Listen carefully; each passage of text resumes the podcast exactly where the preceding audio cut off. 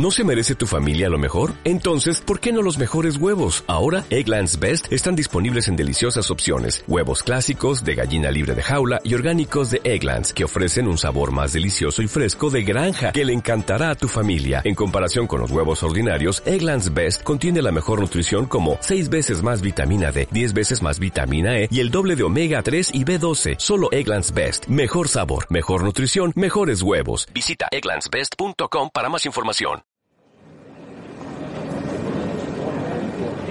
Gran Estación Central. Nos escuchas aquí y ahora.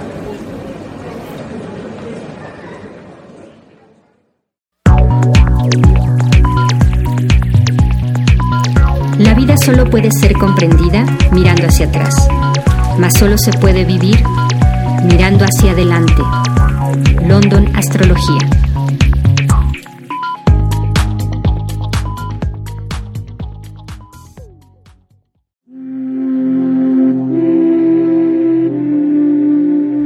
Hola, ¿qué tal? Soy Marco Flores de Gran Estación Central, en otro podcast más con Nadia Cervantes en, de London Astrología.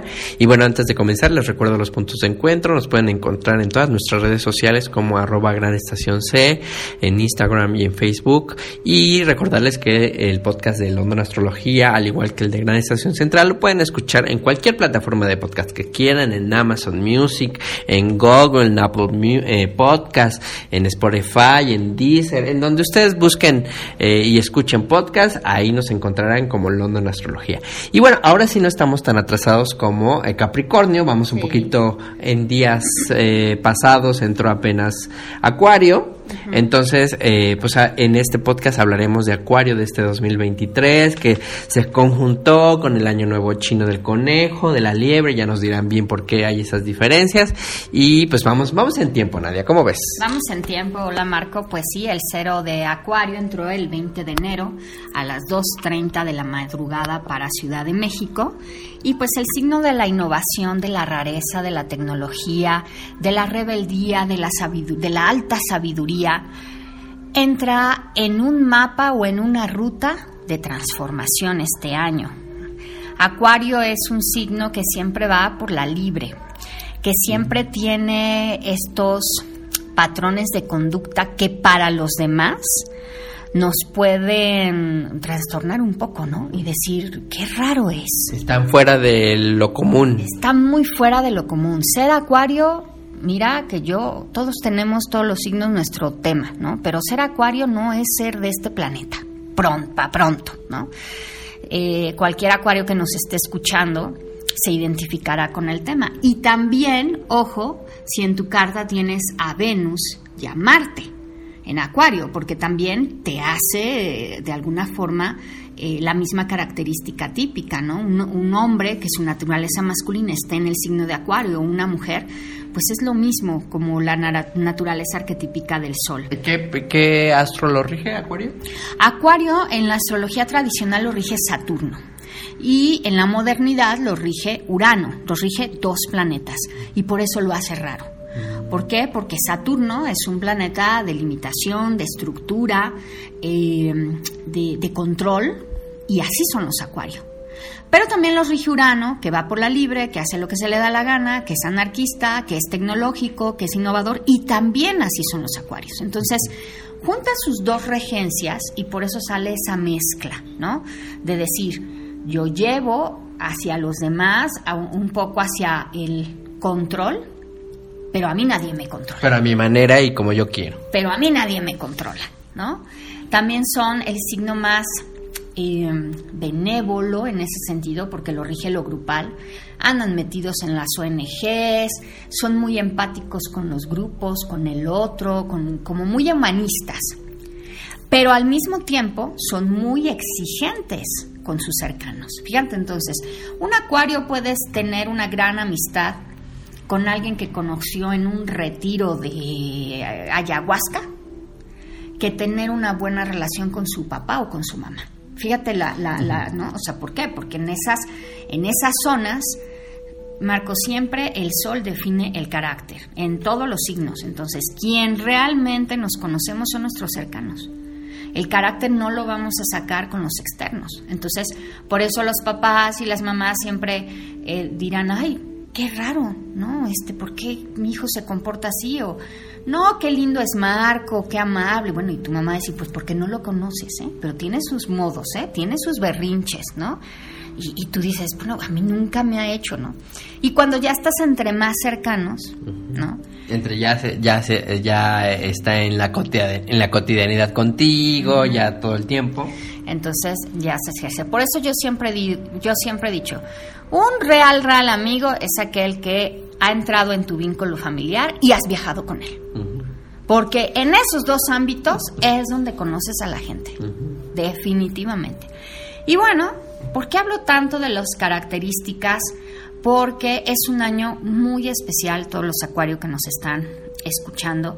El, el planeta, perdón, Plutón, estuvo aproximadamente unos 15 años en el signo de Capricornio, que fue el podcast pasado, que hablamos, que ya, perdón, este año era el último, que ya pueden liberarse de ese peso.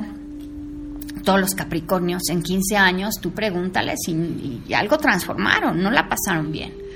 Y entonces Plutón, este 2023, entra con todo al signo de Acuario, como un previo. Haz de cuenta que dice, que óvole, que óvole, ya voy para allá, ya están listos. Y los acuarios dicen, no, ah, bueno, entonces me regreso. Pero para el 2024, ¿ya están listos? No, ¿qué creen? Ya no me voy a ir. Y va a estar 20 años. El planeta de la muerte, de la transformación, del planeta que te enfrenta a tus miedos, el planeta del poder, es Hades, el dios del infierno, que llega a transformar, a renovar y a renacer como el ave fénix a todos los acuarios. Entonces, imagínate, velo así como los titanes. Plutón está luchando con Acuario. El dios Cronos luchando con Plutón. Entonces son o, o el dios Urano luchando con Plutón. Son energías que no tienen nada que ver. Ahora, Plutón, si lo ponemos en su analogía escorpiniana, es demandante, es fijo, y Acuario también. Entonces, este año, Acuario, lo que mejor tienes que hacer es tener esa mente amplia, innovadora y radical que te caracteriza, como un perro, como, bueno, más adelante vamos a explicar que, que, que nos acaba de decir que el perro es el amigo este año del conejito, tienes que olfatear este año ¿Cuál va a ser tu tema de trabajo de los próximos 20 años? O sea que el 23 es el preámbulo para lo que se viene durante 20 años. Durante 20 años. Ahora van a decir, Nadia, 20 años no me, me jodas, ¿no? No, obviamente va a ir avanzando, va a ir avanzando cada grado, ¿no? Se va a tardar. Con lo cual, los más afectados para la tarea inmediata son los que tengan algo en el cero de acuario en el grado 1 y en el grado 2 para el 2023. Y para el 2024 reafirma esos grados. Entonces, si tú tienes el Sol a la mitad del signo, a los 15 grados, que son 30, pues será dentro de 10 años. Hace más o menos ese cálculo. Entonces, los, que tendrían más eh, premura para... Eh, vivir este ciclo de 20 años son los del primer decanato y luego así. Y así nos vamos, ¿no? Pero siempre la entrada de un planeta al signo arrastra todos los, los grados. Entonces el 2023 es importante porque aunque yo tenga mi, mi, sol en el grado 29 de Acuario, que eso quiere decir que será hasta 18 años que me afecte con todo, ya desde este 2023 voy a saber hacia dónde está el tema. Entonces imagínate, y, y me van a ir soltando los ingredientes todos estos años para que cuando llegue Plutón a mi sol diga, ¿qué pasó? Llegamos a tiempo, lo resolvimos, ¡bu! Entonces yo digo, ¡bu! Me haces los mandados, Plutón. Entonces, este 2023, por eso es el año de Acuario. Yo podría decir, ¿te acuerdas, Marco, que siempre decimos, en el año hay protagonistas, ¿no? Ya Tauro fue, ya, ya estamos hartos de Tauro y Escorpio. Ya fueron protagonistas mucho tiempo, le sigue pasando Urano y ya me aburre. No, no es cierto, ya me aburre, ya, ya, ya. Mira, mm. Tauro y, Escorpio, si a estas alturas no, no has entendido que tienes que cambiar, pues te quedan todavía como cuatro años, ¿no? Pero ahorita el protagonista del año es Acuario y sus hermanos primos, vamos a decirle así. Porque al mismo tiempo le va a hacer rayitas rojas a sus primos fijos, es decir, quien también pueden estar viviendo esta tensión. Obviamente, Acuario es la conjunción, recuerden siempre son 10 astrodinas, es decir, hagan de cuenta que cargamos 5 toneladas. Y de ahí se reparte la carga. Entonces también los signos implicados, pues eso, el mismo Tauro otra vez, ¿no? Leo, que es el opuesto, ajá, y Escorpio. Entonces, los signos fijos aquí también están implicados. Entonces, hay que checar cuándo ese Plutón me va a hacer esa tensión. Ahora, ¿por qué es un momento único, Martu, Marco, a nivel mundial? No hemos vivido el Plutón en Acuario. ¿Desde hace cuánto tiempo? No, porque Plutón fue descubierto apenas en esta era. O sea, ah. Plutón no como... Como de, como de este regente moderno no lo hemos vivido como humanidad. No sabemos qué se siente, o sea, no tenemos datos de qué significa el Plutón en Acuario. Plutón da una vuelta, o sea, para, para que me entiendan, Plutón para que otra vez esté en Acuario van a pasar 300 años. Entonces, ¿qué quiero decir con eso? Marco, tú que eres cáncer, no vas a vivir el Plutón en cáncer. Porque de aquí a que llega cáncer, ni yo que soy Virgo, entonces hay signos que no viven esto. O sea, hay signos que nunca van a, vivir su sol, la entrada de Plutón. Entonces, es una energía por eso importante. No hay que demeritarla, no hay que decir, este, no, no me voy a enfocar. ¿Y por qué suele ser un tiempo muy contrastado? Pues porque Acuario no le gusta, no está preparado ¿no? para estos procesos de vinculación con las emociones internas, de la transformación, porque siempre han dado por la libre. Y es el signo, aunque los demás signos me digan, Nadia, ¿por qué dices eso? Es un signo muy inteligente. Yo creo que el más inteligente del zodiaco es el más toma decisiones por estratega, por tiene una sabiduría ancestral. Acuario. Ningún acuario es bobo. Pero llega Plutón a decir, ah, Ah, ¿sí es cierto? ¿Que te crees el más listo? Ah, sí. A ver. Lo pone a prueba. Lo pone a prueba con lo que más le tiene miedo. Para ver si en ese tenor, ¿no? Saca eh, esa sabiduría, saca ese eje, ¿no? Entonces, el tema de ahora ir por la libre, el tema de ahora ser rebelde, el tema de ahora ser anárquico, controlador, ya no puede ser así. Pregúntalas a los Capricornio si no tuvieron que cambiar y romper sus estructuras a punta de, de, muchos golpes. De muchos golpes, ¿no? Ahora, indiscutiblemente también Plutón, al ser un planeta de la muerte, al ser un planeta de los finales, pues algo tiene que morir en este signo. Entonces, hay que visualizar que si el trabajo tiene que terminar, una pareja, la pérdida de un ser querido. O sea, Plutón siempre en este camino arrastra un proceso de muerte. Entonces, pues hay que gozar. También hay que tener este, este, este, este asunto de tener un, gozo. Las generaciones que nazcan con este periodo yo no me las quiero imaginar. ¿Dentro de 20 años o dentro de 50? no me las quiero imaginar porque también si nosotros observamos esto como un periodo social, que no hemos vivido, imagínate, es la tecnología a las órdenes del poder. Entonces también nos tocará como generación ver 20 años de crecimiento tecnológico, pero ya no asociado a las necesidades humanas, ¿no? De eh, nació el internet para un colectivo, ¿no? Aquí es nació el internet este secreto para veto a saber, para el control de no sé, ¿no? Entonces, Sí, nos esperan 20 años de evolución en la tecnología, que yo ya me imagino lo que no nos esperábamos de esas películas. ¿Acuario rige la tecnología? Sí, Acuario está muy relacionado a la innovación y a la tecnología, ¿no? Entonces, eh, también por eso la guerra eh, que venimos padeciendo va a ser ya cada vez más sutil, ¿no? No va a ser tan marcial, tan, no va a ser en este como la era astrológica de, Aries, ¿no? Que ahí pues este los romanos son ahí se daban con todo. precedentes de esa era astrológica, ¿no? Ahora es con inteligencia, con entonces estas cuestiones de la inteligencia artificial y de estas cuestiones tecnológicas que ahora eh, le pides una carta a un software y te la escribe como si fueras tú, o sea, ya, ya es parte de la era de Acuario. Yo creo que tú te puedes imaginar a alguien que tumbe a Google. Eh, Sí, sí, sí, creo que son también estos grandes imperios que por ser tan grandes a veces se van desquebrajando desde abajo y tienen sus crisis. ¿sí? Entonces yo creo que va a suceder también algo así, ¿no?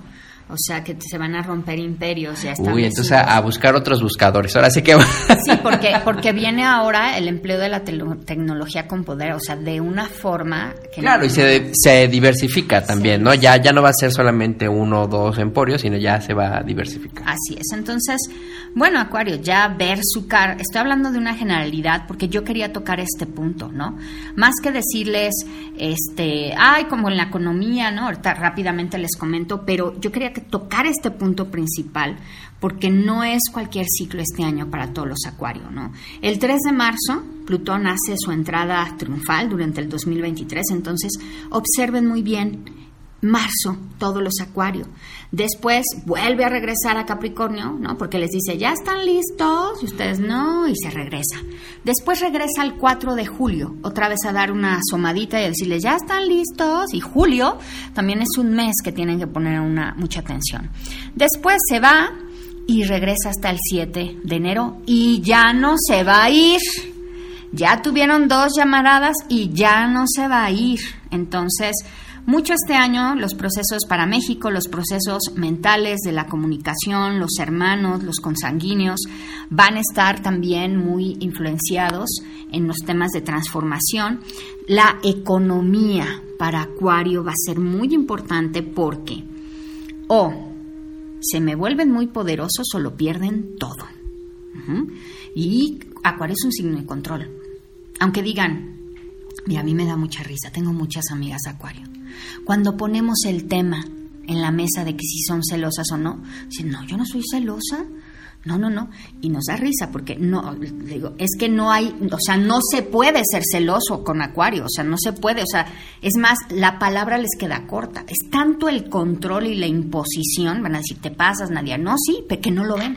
Entonces, no dejan medida que haya celos, porque las cosas se hacen Como ellos- ellos como dicen. ellos dicen. Entonces, por No eso cabe la duda. No cabe la duda. Entonces dicen, no, ¿yo por qué voy a ser celoso si conmigo todos viven una libertad?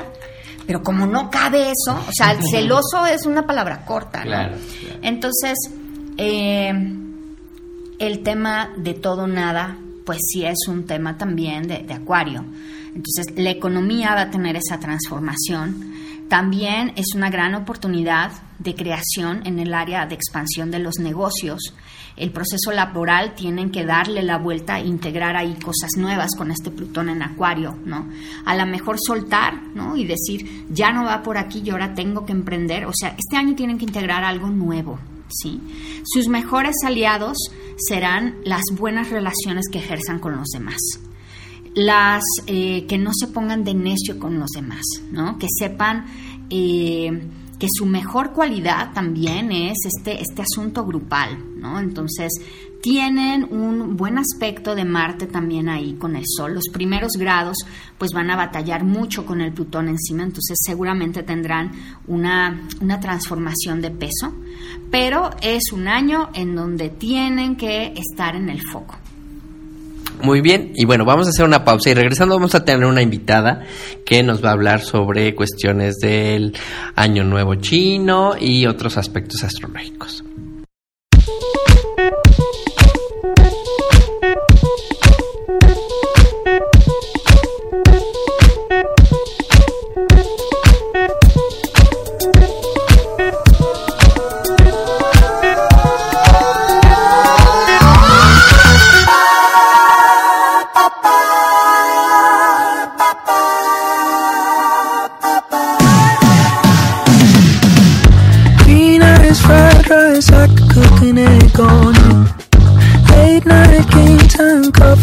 though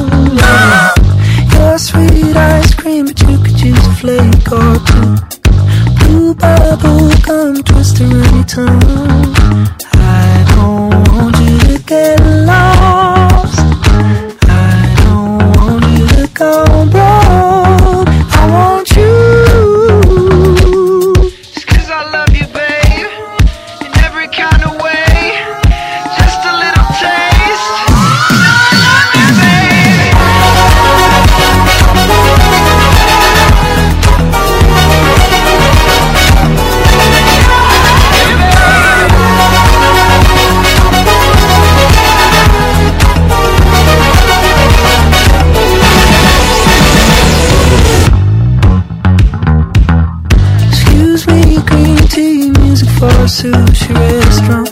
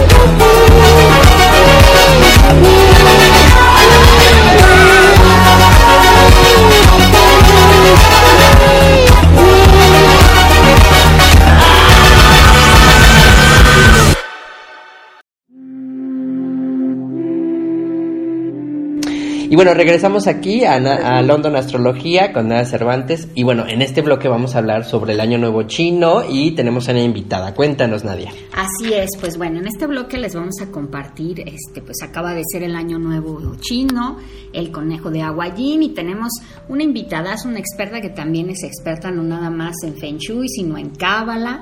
Pero yo siempre he dicho una cosa, Marco, una cosa es ser experto o tener conocimientos y otra cosa y lo más difícil que todos tenemos es llevarlo a la práctica. Una cosa es decir que hacemos y que sabemos y otra cosa es que ese conocimiento lo llevemos a la práctica.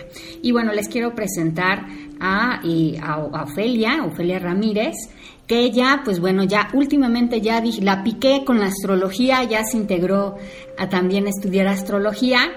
Pero fíjate que es una de las, bueno, empezó como consultante, ahora amiga, este cómplice de viajes, pero fíjate Marco que es una de mis consultantes más aplicadas con la astrología.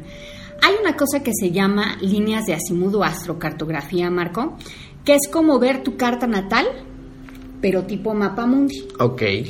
Y por un lugar del mundo te pasa la línea del Sol.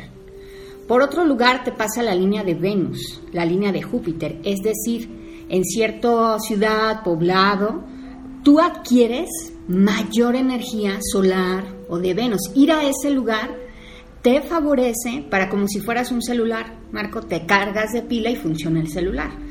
Pero si ese celular lo cargas En otro 15 lugar. No, ujú. 15 minutos, ¿qué pasa? ¿Cuánto se te carga de pila? Ah, pues poquito. Poquito.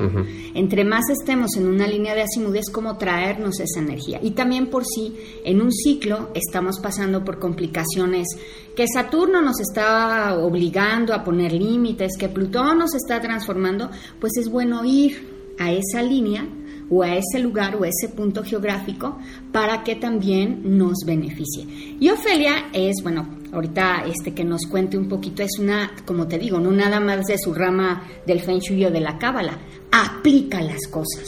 Ya recorrido, bueno, bienvenida, Ofe. Hola, ¿cómo estás? Buenos días y gracias por invitarme. Pues cuéntanos, Ofe, cuéntanos un poquito cómo te ha, yo siempre digo, no me lo van a creer, pero Ofe ha recorrido las líneas de África, las líneas de Sudamérica.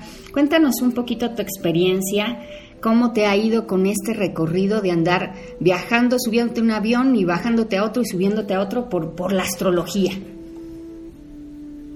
Pues mire, eh, antes que nada, eh, pues empezamos justamente creo que por donde todos empezamos, ¿no? Con el tour de una carta natal o de un retorno solar y pues eh, luego que si los genios, que si la flor armónica y yo me dedico al tema de los viajes y en congruencia pues en algún momento me hiciste el favor de compartirme esta maravilla que son las líneas de azimut. Y efectivamente, a lo largo de ya varios años, por lo menos los últimos, creo que 8 o 10 años, pues tengo la fortuna de que cuando me has hecho citas, pues revisamos diferentes sectores y líneas por donde van corriendo y hay puntos más fuertes en, en estas líneas que se llaman concéntricos y hemos visitado, bueno, he visitado varios de mis concéntricos y varios sitios de las líneas. No todos son tan afortunados de contar con un recorrido de sus líneas sobre la Tierra. Hay algunas líneas que están sobre el mar y entonces eso complica un poco las cosas o están en lugares muy complejos de llegar por temas bélicos. Pero, pues bueno, hace algunos años diseñamos un viaje a Sudamérica y pues si no mal recuerdo hicimos un recorrido como de siete puntos diferentes. Y el mínimo para estar en estos sitios pues va a tres días, ¿no? Más o menos. Sí. Y evidentemente lo que hemos ido aprendiendo con el tiempo también es que mientras más lejano es el planeta que representan, el ideal es permanecer más tiempo en este lugar. Y bueno, he tenido la maravilla de poder estar en Brasil, de poder estar en Argentina, eh, de poder estar en Chile, para este tipo de lugares, en el Caribe también. Eh, también aquí en México soy bastante bendecida porque tengo muchísimos eh, puntos y concéntricos que están en nuestro maravilloso país. Y entonces, pues bueno, les voy a poner un ejemplo. Ahora, en noviembre, diciembre, estaba yo ya con la pila, como bien decía Nadia, súper, súper baja. Dije, no, no hay manera. Yo no puedo terminar el año estando en una temporada tan alta de trabajo sin visitar y cargar la pila a mi línea del sol y entonces me escapé de jueves a domingo o de jueves a lunes unos días a mi concéntrico del sol y pues la verdad es que fue maravilloso porque regresé con la pila eh, recharge, reloaded, super cargada y pues bueno, eso siempre es muy agradable. Y he visitado pues línea de Quirón, línea de Plutón, línea de Mercurio, Urano, Marte, y han sido unos aprendizajes maravillosos y además de todo he recibido muchísimos beneficios a título de salud, a título de prosperidad, de trabajo y sobre todo también de una gran paz interior. Y justamente en diciembre de este año tengo pendiente una cita con Nadia porque voy a, pretendemos que llegue yo hasta Australia, a Oceanía, tenemos que revisar los puntos y los lugares en los cuales voy a estar. Y este viaje, bueno, es tan lejos que obviamente pues vamos a hacer un recorrido por lo menos 15 días en total. Sí, y mira, eh, hablando sobre estos concéntricos que mencionas, regularmente aquí con Nadia en London Astrología eh, promovemos que, bueno, a partir de tu cumpleaños, eh, de tu retorno solar, visites un concéntrico que te favorezca.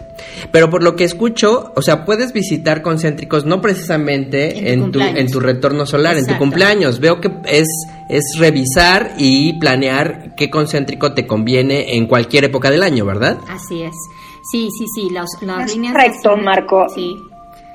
Fíjate que, por ejemplo, no sé, si necesitas fortalecer, vamos a pensar, un tema con la madre o con las mujeres, pues puedes visitar la luna, ahí nadie les podrá dar más detalles, ¿no?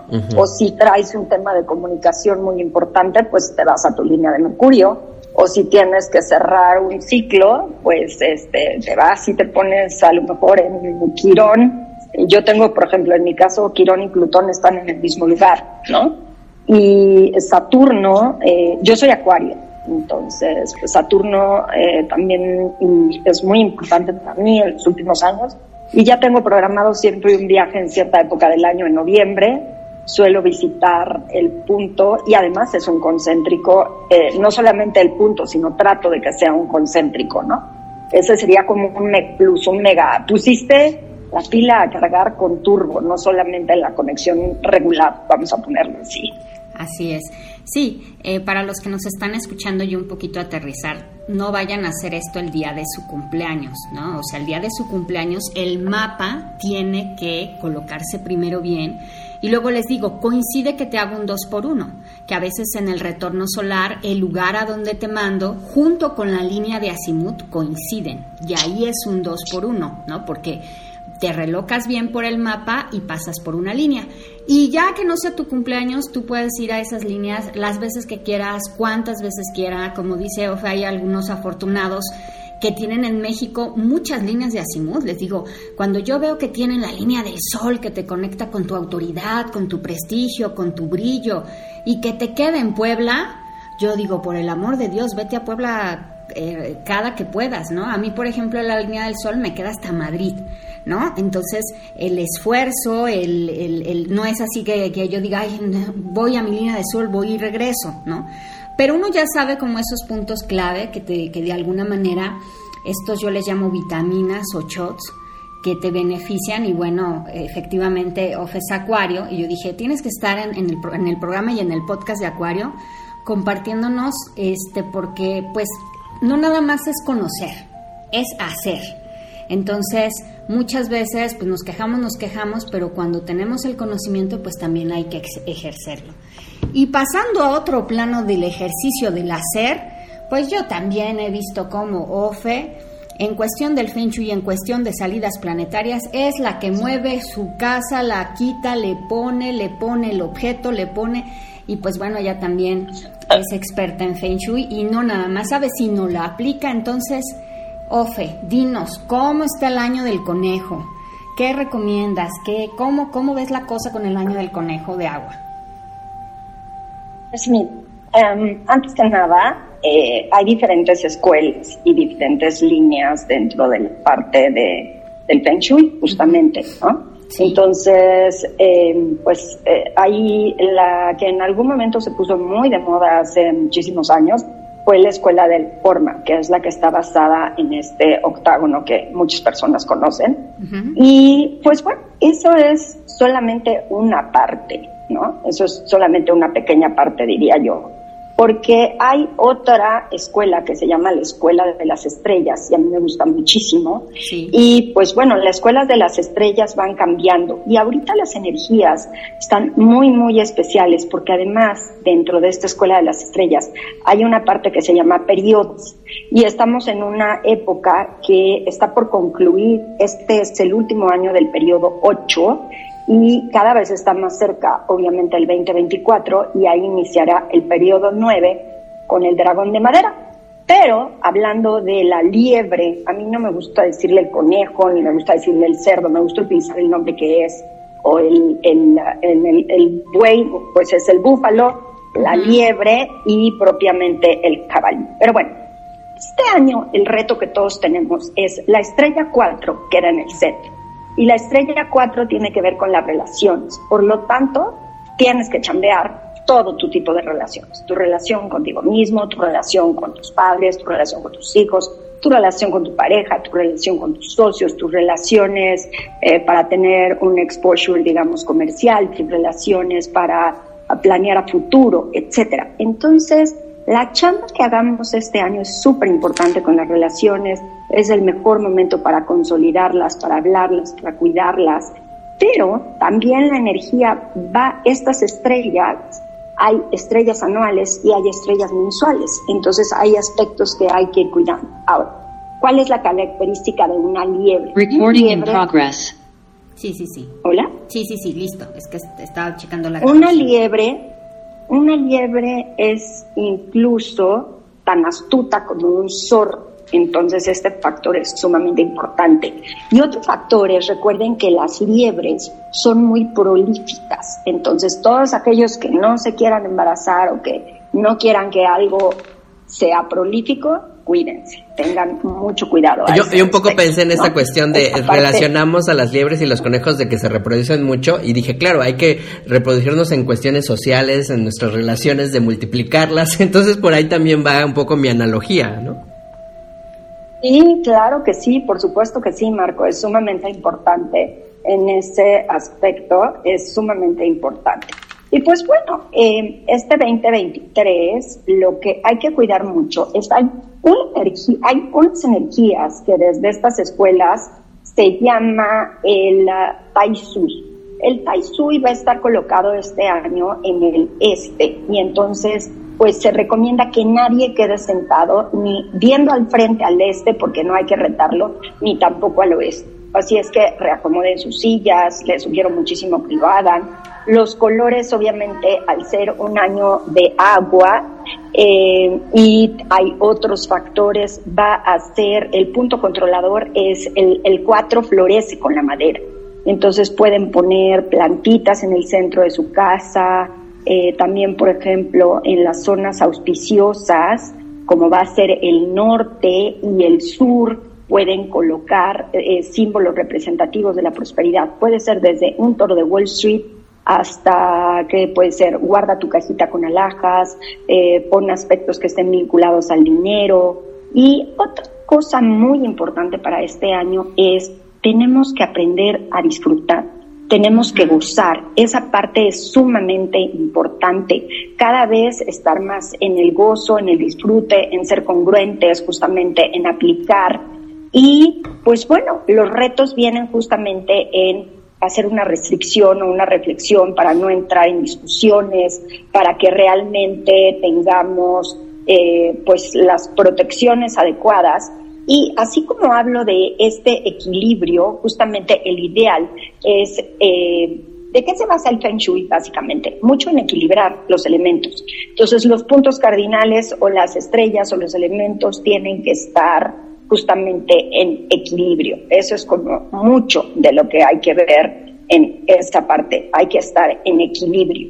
Ahora, así como hay que sobre resaltar lo que es auspicioso, pues lo que no es tan lindo eh, lo tenemos que amainar y donde queda por ejemplo, los sectores de violencia o los sectores de discusiones, pues ahí lo que tenemos que hacer es justamente no vas y pones tus alhajas o tus bolsos o tus cosas delicadas, no vas y los pones en el sector de los robos, ni vas y pones tampoco, si vas a tener una charla con tu pareja, tampoco la vas a ir a tener a donde está la estrella 3, que es la estrella de las discusiones. Eso no aplicaría, ¿no? Entonces tenemos justamente que irlo cuidando, podemos hablar horas y horas de este tema. Claro pero justamente como les decía, las estrellas van cambiando y van cambiando no solamente por año, obviamente las anuales tienen muchísima más fuerza, pero también tenemos las estrellas mensuales, entonces pues ahí hay que cuidar muchísimo también la parte de las estrellas mensuales. Les voy a decir rápidamente dónde quedarían los sectores de cuidado. El sureste. El sureste va a tener a la estrella 3 a lo largo de todo el año, por lo tanto es la zona de las discusiones. El sur, tal como dije, es la estrella de la prosperidad. Ahí conviene obviamente colocar temas auspiciosos para la prosperidad. El suroeste tiene la estrella 1, la estrella 1 hasta ahorita es la estrella del éxito. Entonces ahí pues coloquen caballos, coloquen banderas, trofeos, cosas que sean para el éxito. El oeste, el oeste tiene a la estrella 6 y la estrella 6 es la que trae bendiciones inesperadas. Ahí generalmente pones protectores, guardianes, es el sector de los patriarcas y además de todo se puede poner un dragón amarillo. La 4 es la que quedó en el centro, pues todos aquellos que se quieran casar o que quieran concretar sus relaciones también es muy buena. La estrella de la salud, más bien la estrella que afecta a la salud en el este va a quedar, es la estrella número dos. Así es que por favor no pongan ahí cuchillos, no pongan ahí las medicinas. Ahí generalmente la estrella 2 se controla con metal. Pongan objetos de metal o pongan estos famosos gulús o guajes de metal. Eso ayuda muchísimo. O dudas de la salud o cosas que para ustedes representen la salud. Y luego, la estrella número 7, que es la de los robos, la violencia, etcétera, es el noreste. Entonces, en el noreste, pues no vamos a poner nuestras alhajas, no vamos a poner nuestros bolsos. En el norte, en el norte está la estrella 9 y la estrella 9 es la prosperidad a futuro. Cada vez va a ir siendo más la prosperidad aquí y ahora porque está por entrar el periodo 9. Entonces, pues aquí, al igual que en la 8, hay que poner cosas auspiciosas y que son prósperas. Y por último, la estrella 5 en el noroeste de tu casa, pues la 5 es la que trae cualquier cosa. Es cosas inesperadas, pero pueden ser tanto para los aspectos lindos como para los no lindos. Así es que a esta hay que tenerle respeto. Yo digo que hay que abanicarla para que esté tranquilita y que no nos genere temas. Eso es en general lo que les puedo contar. Hay muchísimo más, obviamente, pero pues bueno, tenemos un tema de límite de tiempo. Sí, sí, sí. Y bueno, ahora sí que para quien no ve el cielo y no sabe dónde está el oeste, el norte, el sur, pues ahora sí que saque su brújula, saque su aplicación de celular para hacer esos acomodos y estas recomendaciones tomarlas en cuenta. Así es. Sí es, Marco. Nuestro mejor aliado va a ser la brújula y pues este, eh, obviamente cada uno de los signos, así como en astrología, tendrías que hacer un recuento personal para saber cuál es lo específico, ¿no? Estamos hablando de los genéricos. Sí, claro, igual siempre hacemos esa recomendación que las generalidades que hablamos aquí, eh, para particularizar, pues bueno, hacer un análisis más profundo y particular con Nadia, ¿no? En ese sentido. Así es. Pues bueno, muchísimas gracias, este, Ofe, por todo todo esto que hoy nos aportaste, ¿no? Por ahí hagan sus notas, revisen su casa. Recuerden que pues México, así que tú digas, no está hecho para el Feng Shui, no está construido, las casas no tienen, pero pues hay eh, formas y si uno se aplica y usa los elementos adecuados, pues son energías, ¿no? Mucho, mucho de lo que tenemos que aprender precisamente de, de, esa área, lo que nos enseña, yo siempre digo en el Feng Shui, pues es la claridad, el orden, la limpieza, ¿no? Ponernos en un punto de equilibrio y que a veces ese punto de equilibrio basta con mover objetos, ¿no? Yo le decía a Marco la otra vez, ¿te acuerdas, Marco, la fórmula de, de la energía que nos enseñaban en este Einstein, o sea que finalmente a la masa multiplicada, ¿cómo es la fórmula de... No, ahorita mis clases de física no me vienen a la mente, pero tiene que ver con eso. Pero tiene que ver con eso, la masa en movimiento, ¿no? Entonces lo que no se mueve, lo que no se cambia, pues no genera una buena energía hasta por física. Entonces, muchas gracias, Ofe. Pero también, ¿sabes qué, Nadia? El desapego. Aquello que ya esté roto, aquello que no usas, aquello que no pones, por favor, déjenlo ir. Háganse un gran favor. Y, y, eso es de siempre. Ahora sí que no porque sea año eh, conejo, es siempre. Sí, sí, sí, sí, sí, exactamente. siempre, siempre, Marco. Exactamente, sí, sí, sí, eso es de siempre. Y este, antes de cerrar, antes de cerrar, yo no me quiero quedar con la curiosidad. ¿Tú qué opinas? Este, bueno, porque como yo soy dragón, pues los dragones y el gallo, pues no, digamos que no son este, tan aliados de, del conejo de la liebre. Esos, eh, ¿Qué recomiendas o qué puedes opinar sobre pues, los animalitos que este año pues no van no son amigos, ¿no? Como les digo, siempre hay amigos, aliados y los que no son aliados. ¿Qué les podrías recomendar para dragón y gallo? Pues eh, yo creo que justamente parte de lo que viene son los aprendizajes, pero el mejor aliado que todos podemos tener este año, la liebre, eh, su más mejor amigo, por decirlo así, es un perro.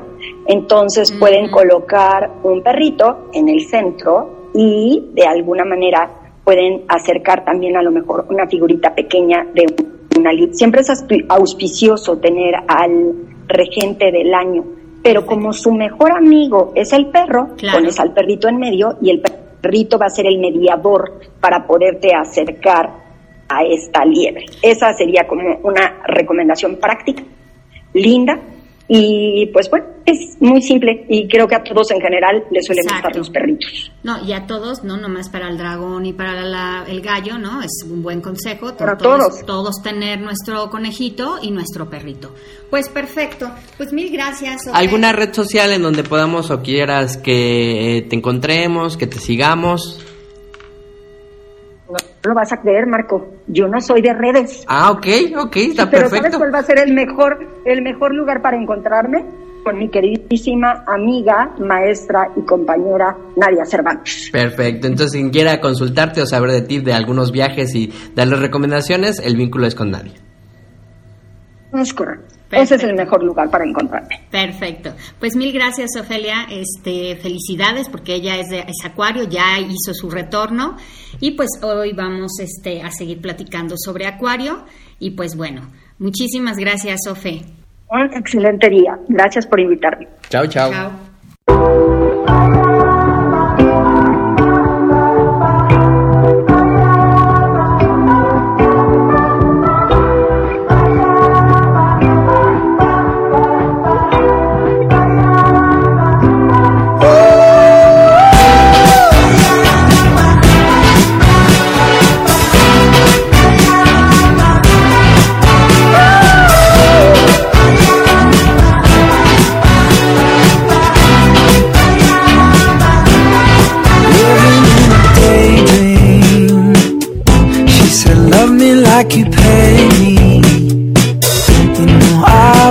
For so long.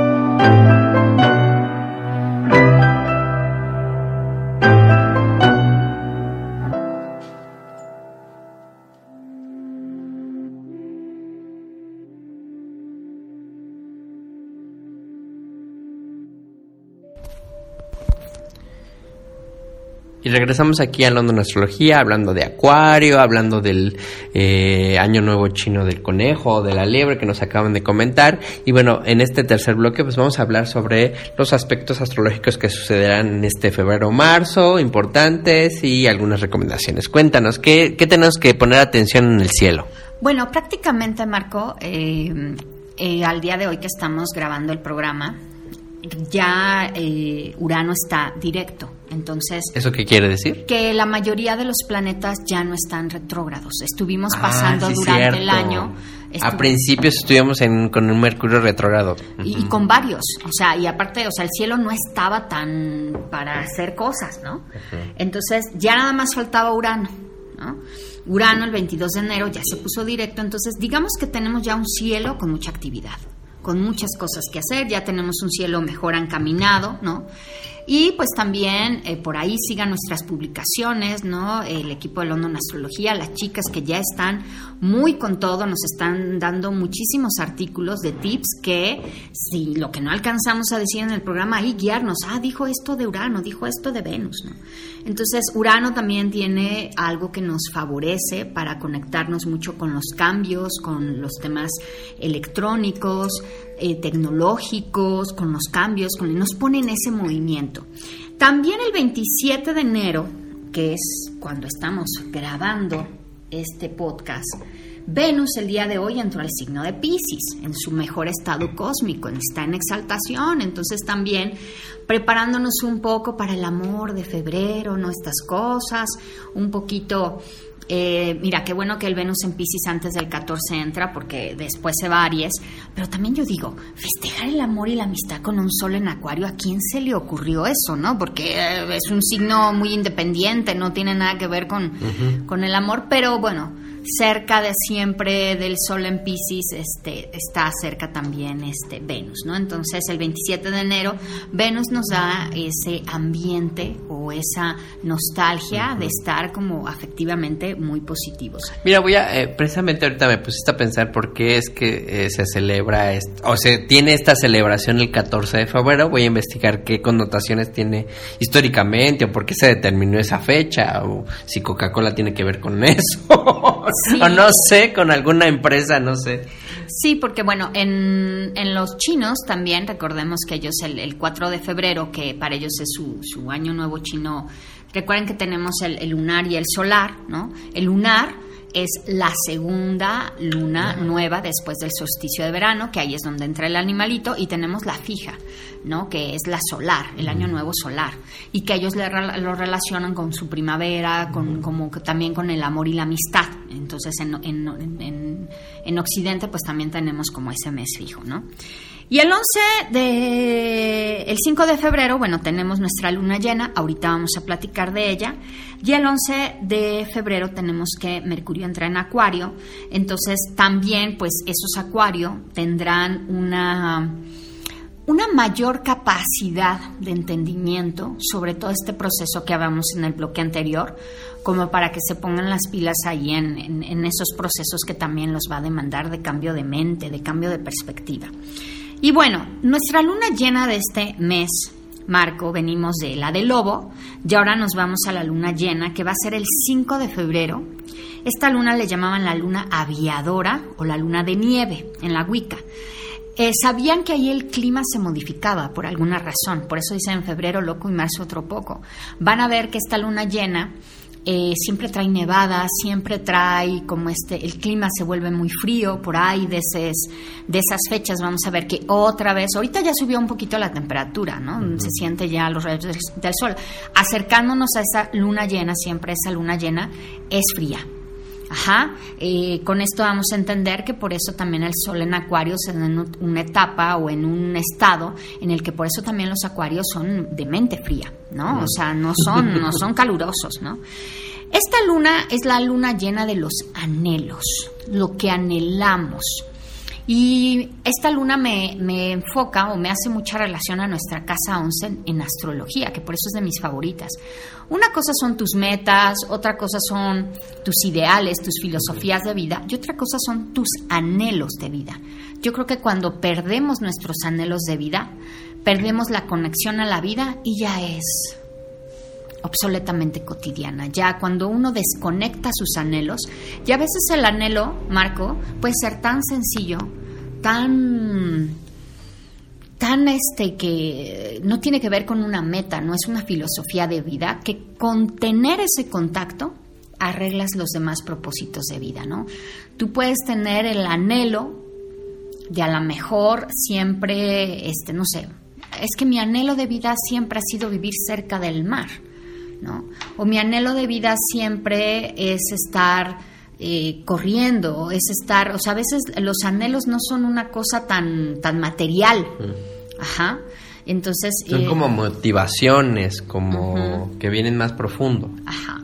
Entonces, esta luna aviadora, esta luna de nieve, pues nos prepara para que en este inicio de 2023 hagamos un ritual de los anhelos, ¿no? Que escribamos en un papelito cuáles son aquellos anhelos en los que yo quiero conectar, ¿no? Quiero volver a reconectar, quiero volver a, hacer clic y que sea pues una, una, una luna en donde, bueno, vamos a poner, eh, aquí vamos a, a poner, eh, ¿cómo vamos a hacer la sal de menta? Bueno, pues no, no. Compro sal y compro menta y la junto. Exacto. ¿No? La machaqueo, la junto y. exacto, ¿no? Porque- no la veo como tan complicado. Sí, no, porque de- me van a decir, bueno, me voy a una tienda gourmet a conseguirla. No, pues la sal de menta es eso. Vamos a poner sal de grano y menta, machacadita, ¿no? Echamos ahí este y vamos a ungir o, o empanizar, vamos a poner una vela azul y la vamos, le, le podemos poner miel y vamos a ungir. A cubrir. Ajá, como empanizar con esa sal y con esa menta. Y vamos a poner también, al, eh, vamos a poner nuestras, este año vamos a ocupar mucho laurel. El laurel siempre potencializa los hechizos, entonces van a escoger tres hojitas de laurel. En cada hojita, pues pongan una palabra clave de su anhelo y escriban en un papel ahí toda su letanía y quemen esta veladora azul con sal de menta para que refresque, para que conecte, ¿no? Para que esta luna de nieve nos conecte con ese anhelo. Van a quemar las hojas de laurel mientras están haciendo sus peticiones y pues bueno, así nos vamos a conectar este mes de febrero este 5 de febrero con la luna aviadora del anhelo. Concéntrense en que ya no, ya no voy a luchar contra mi anhelo. ¿No? Ya no voy a luchar, que me van a decir que, ay, sí, que qué ridículo que tu anhelo sea pintar, qué sé yo, ¿no? Macetas, ¿no? O plantar este plantas, ¿no? No, tienes que quitar o reconocer la frustración que te aleja de cumplir ese anhelo. Y listo. Tan sencillo como eso. no es tan complicado. Es que es tan fácil cumplir los anhelos al final de cuentas. ¿no? Pero fíjate que muchas personas están muy alejados de, de los anhelos. y bueno, y a veces ni de reconocerlos, ¿no? Por eso, sí, por eso digo, hay que reconocerlos porque también esa es una etapa, ¿no? De poder reconocer, este, al- muchas veces por el anhelo de otro, yo dejo de ejercer mi carta natal, ¿no? Claro. Y bueno, eh, para ir cerrando este, este podcast, no sé, anuncios parroquiales, veo que tienes mucho movimiento, como dices, en las redes, y que la conferencia no sé qué, y que la plática de no sé cuánto, ¿verdad? cuéntanos. Bueno, pues sí, síganos en todas nuestras redes, ya tenemos el TikTok también abierto, ahí los videos ¿Cómo, no. ¿Cómo te encontramos en TikTok? Eh, London Astrología Predictiva, todos, en todas las redes estamos como London Astrología Predictiva, en Facebook, en Instagram, en TikTok, en todas las redes allá estamos y estamos publicando diferentes artículos. Y bueno, este 8 de febrero eh, voy a tener una voy a tener un curso de formación estos son de la, de la con colaboración con la Huila, de extensión académica para todos aquellos alumnos que ya están formados y que quieren seguir formándose en algún curso de especialización. Y pues bueno, es toda el rollo de investigación que me traigo de astrología empresarial y financiera.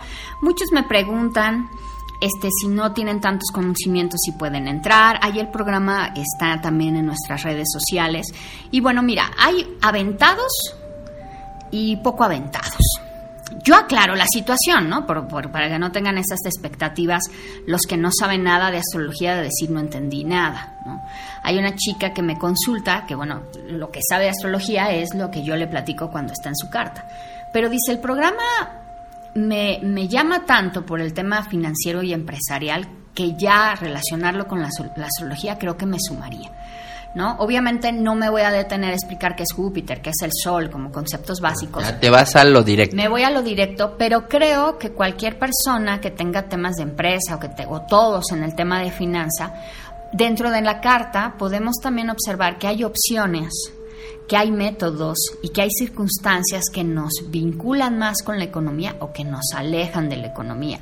Y también te abre la perspectiva a saber que hay muchas técnicas a desarrollar o que hay muchas cosas que te pueden ayudar a tu formación como empresario. Creo que desde esa visión bien vale la pena. Y para los que ya sepan manejar las técnicas, pues digan, ah, pues yo un día aprendí de ciclos planetarios y ya está. Sí, pero ese ciclo lo puedes ocupar para observar ciertos asuntos que tienen que ver con las finanzas también, ¿no? Y, ah, yo aprendí también de atasires de económicos, sí, pero esos atasires también los puedes enfocar a ciclos principales, ¿no? Que tú puedas ver cuándo es favorable ahí empezar o arrancar tu negocio o cuando no lo va a hacer y entonces mejor te esperas. Ah, mira, entonces es poner una aplicación de los conocimientos astrológicos con cuestiones financieras y empresariales, ¿no? En ese sentido. Es toda esa... esa ¿Y cuándo va a ser? ¿Cómo es que nos Son, inscribimos? eh, hay que inscribirse a inscripciones Willa, a- o sea, inscripciones UILA arroba gmail.com para que ahí les manden el formato de inscripción y ya posteriormente me lo, me lo mandan y ya este los temas de formato de pago son conmigo. Y bueno, son 12 sesiones a partir del 8 de, de febrero, los miércoles. Tenemos un, un horario para México, bueno, para el lado de Latinoamérica muy temprano, porque ahora se pensó que Europa fuera, vamos a ir como turnando. Entonces, bueno, ahora Europa es y, seis, de 6 de la tarde a 7 y media, es hora y media, y para México de 11 de la mañana a 12 y media. Ah, bueno, Quien no mm. pueda estar presencial puede ver las grabaciones, también esa es otra opción, ¿no? Que si están trabajando, si están en algún otro punto, pueden ver las grabaciones. Perfecto, con previa inscripción. Pues bueno, este, sin más por el momento, eh, concluimos este podcast sin antes recordarles que el único constante es el cambio. Mi nombre es Marco Flores. Chau, chau.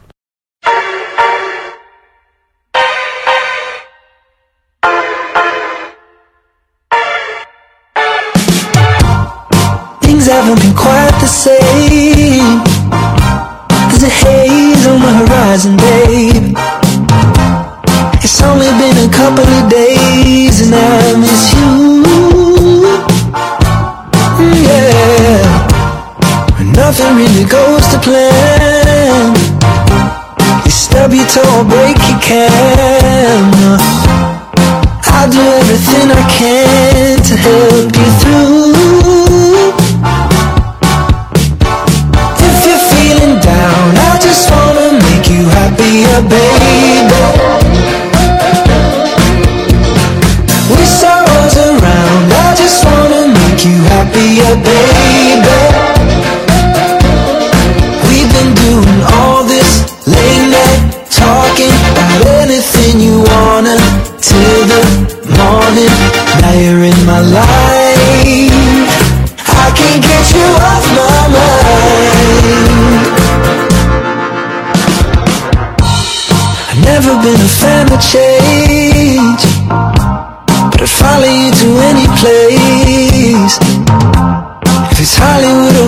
Bishopsgate, I'm coming too.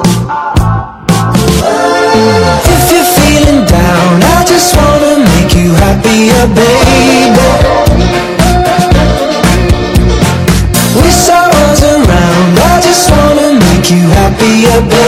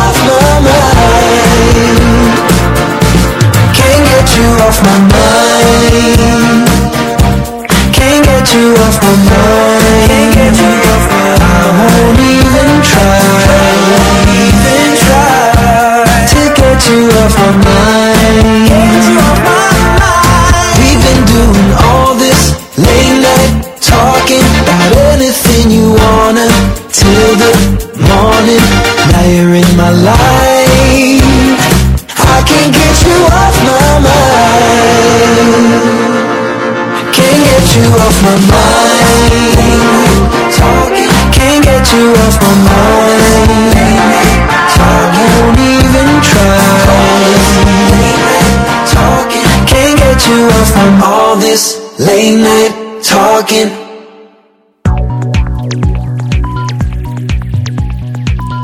Todo lo que sucede en el cielo resuena en la tierra y en la naturaleza. Acompáñanos en este viaje por el universo de London Astrología.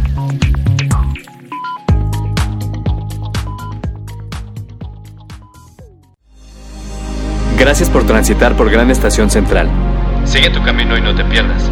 Recuerda escucharnos cuando quieras, aquí y ahora.